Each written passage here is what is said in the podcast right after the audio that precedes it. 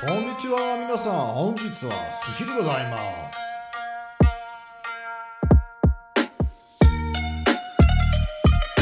Ja, willkommen zurück zum Podcast Investieren lernen von Money Masters mit mir, Robert Hallo und es läuft immer noch der Super Sushi Marathon im Februar 2021. Wir sind angekommen beim Buchstaben I.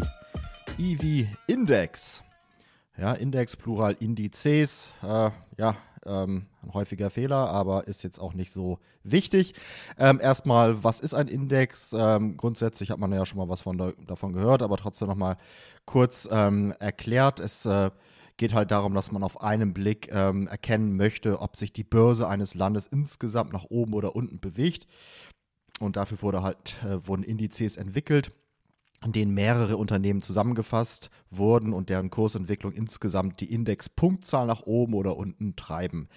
So, es gibt auch nicht nur Länderindizes, sondern im Grunde alles Mögliche, Branchenindizes, Rohstoffindizes, Anleihenindizes, Währungsindizes etc. Also ich könnte mir auch im Grunde, ich sag mal, selber einen Index äh, zusammenstellen. Sagen wir mal zum Beispiel, ich beschäftige mich jetzt mit dem Thema Blockchain, möchte äh, einfach einen Überblick bekommen über den gesamten Markt, welche Unternehmen haben mit Blockchain zu tun, schürfen äh, Bitcoin etc., was es da vielleicht in dem Bereich gibt. Ähm, suche mir da einfach eine Gruppe von Unternehmen zusammen und errechne oder erstelle halt selbst meinen eigenen Index. Ähm, das äh, ja, kann, man, kann man machen, da gibt es auch Software für etc. Ähm, aber für die sag mal, gängigsten Märkte gibt es natürlich schon, ähm, gibt's natürlich schon in, Indizes. Äh, wofür braucht man Indizes? Ähm, einmal natürlich einfach, um über, einen Überblick über den gesamten Markt äh, zu entwickeln. Dann auch als Benchmark. Das heißt also, ähm, als Vergleichswert. Ne? Also angenommen, ich habe jetzt ähm, letztes Jahr, ich sag mal, 20 Prozent Rendite gemacht. Äh, ist jetzt die Frage, ist das gut oder schlecht im Vergleich zum Gesamtmarkt? Ähm, ne, kann ich jetzt sagen, wenn der Gesamtmarkt um 40 Prozent gestiegen ist, dann ist das schlecht. Wenn der Gesamtmarkt um 40 Prozent gefallen ist, dann wäre das sehr gut. Ähm, dafür werden halt Indizes häufig verwendet. Ähm, die wichtigsten Indizes sind, ich fange jetzt mal an mit dem DAX, obwohl das eigentlich nicht der wichtigste ist, äh, weltweit gesehen, höchstens halt hier für äh, diejenigen, die halt in Deutschland ansässig sind. Ähm, der DAX beinhaltet die 30 größten deutschen Aktiengesellschaften, ja, also wirklich nur 30. Ähm, aber dafür halt die größten. Standard Poor's 500, kurz äh, gesprochen meistens SP 500, ähm, ein sehr wichtiger Index. Und zwar beinhaltet der die 500 größten US-Aktiengesellschaften, dann der Dow Jones Industrial Average, kurz gesprochen Dow oder auch Dow Jones, äh, das sind die 30 größten US-Unternehmen. Dann haben wir hier den Nikkei-Index, äh, Nikkei steht für Nihon Keizai, also Nihon ist Japan, Keizai ist Wirtschaft, Index, 225 größten japanische Aktiengesellschaften. So, was sind Unterschiede oder was für Arten von Indizes gibt es? Ähm, einmal haben wir Performance Index, das bedeutet, dass dort sowohl die Kursentwicklung, also Unterschied oder Veränderung des, des Preises einer Aktie, oder, oder was auch immer da halt dann drin ist.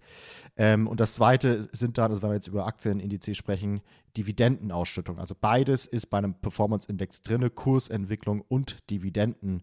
Ausschüttung. Ja, das ist sozusagen die Gesamtperformance. Äh, Beispiel hierfür ist der DAX, also da, ist, äh, da handelt es sich um einen Performance-Index. Ähm, zweite Art von Index ist ein Kursindex, also da ist natürlich dann das selbsterklärend, der beinhaltet nur die Kursentwicklung. Dafür ein Beispiel haben wir hier den Dow Jones. Äh, ist dann vielleicht auch mit ein Grund, warum der nicht ganz so aussagekräftig ist, weil er halt einfach nicht die gesamte Performance abdeckt. Ähm, den gegenüber steht dann halt ähm, ja zum Beispiel der S&P 500. Ähm, aber eine andere Unterscheidung ist ähm, auch nach Gewichtung. Also es gibt äh, einmal Indizes, die gewichtet werden nach Marktkapitalisierung, auf Englisch Market Cap, Market Capitalization. Ähm, was bedeutet das? Das kann man sich einfach merken, das ist im Grunde ähm, die ähm, Anzahl der Aktien multipliziert mit dem Preis, mit dem Kurs der Aktie.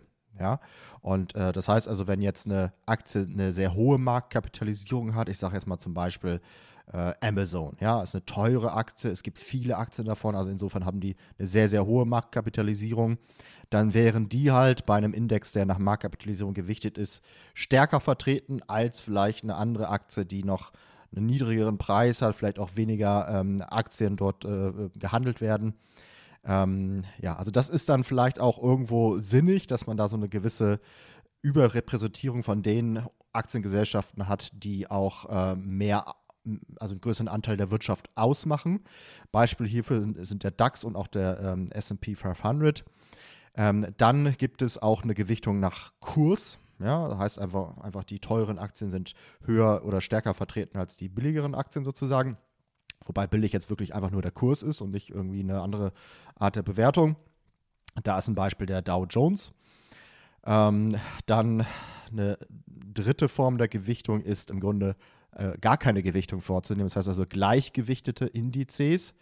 Beispiel ist der NASDAQ 100 Equal Weighted Index. Ähm, da kann man sagen, das ist dann vielleicht nicht ganz so repräsentativ gegenüber der, der Wirtschaft, aber es hat gewisse Vorteile, weil manche Leute wollen ganz bewusst nicht ähm, die, die teuren Aktien sozusagen überbewertet sehen, weil die vielleicht ähm, eher nicht mehr so stark wachsen werden wie die, die vielleicht noch kleiner sind und noch ein bisschen Potenzial nach oben haben.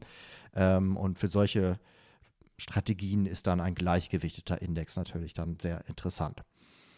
Ja, als letztes, äh, es gibt natürlich Indexfonds, das hatten wir hier auch schon, deswegen nur kurz erwähnt. Das heißt also ähm, ein Fonds, der den gesamten Index dann beinhaltet. Äh, heutzutage wird sowas dann meistens in Form eines ETFs gehandelt. Und das ist natürlich dann auch was, was heutzutage sehr, sehr beliebt ist, weil praktisch und günstig. Das war's für heute. Morgen geht's weiter mit dem Buchstaben J.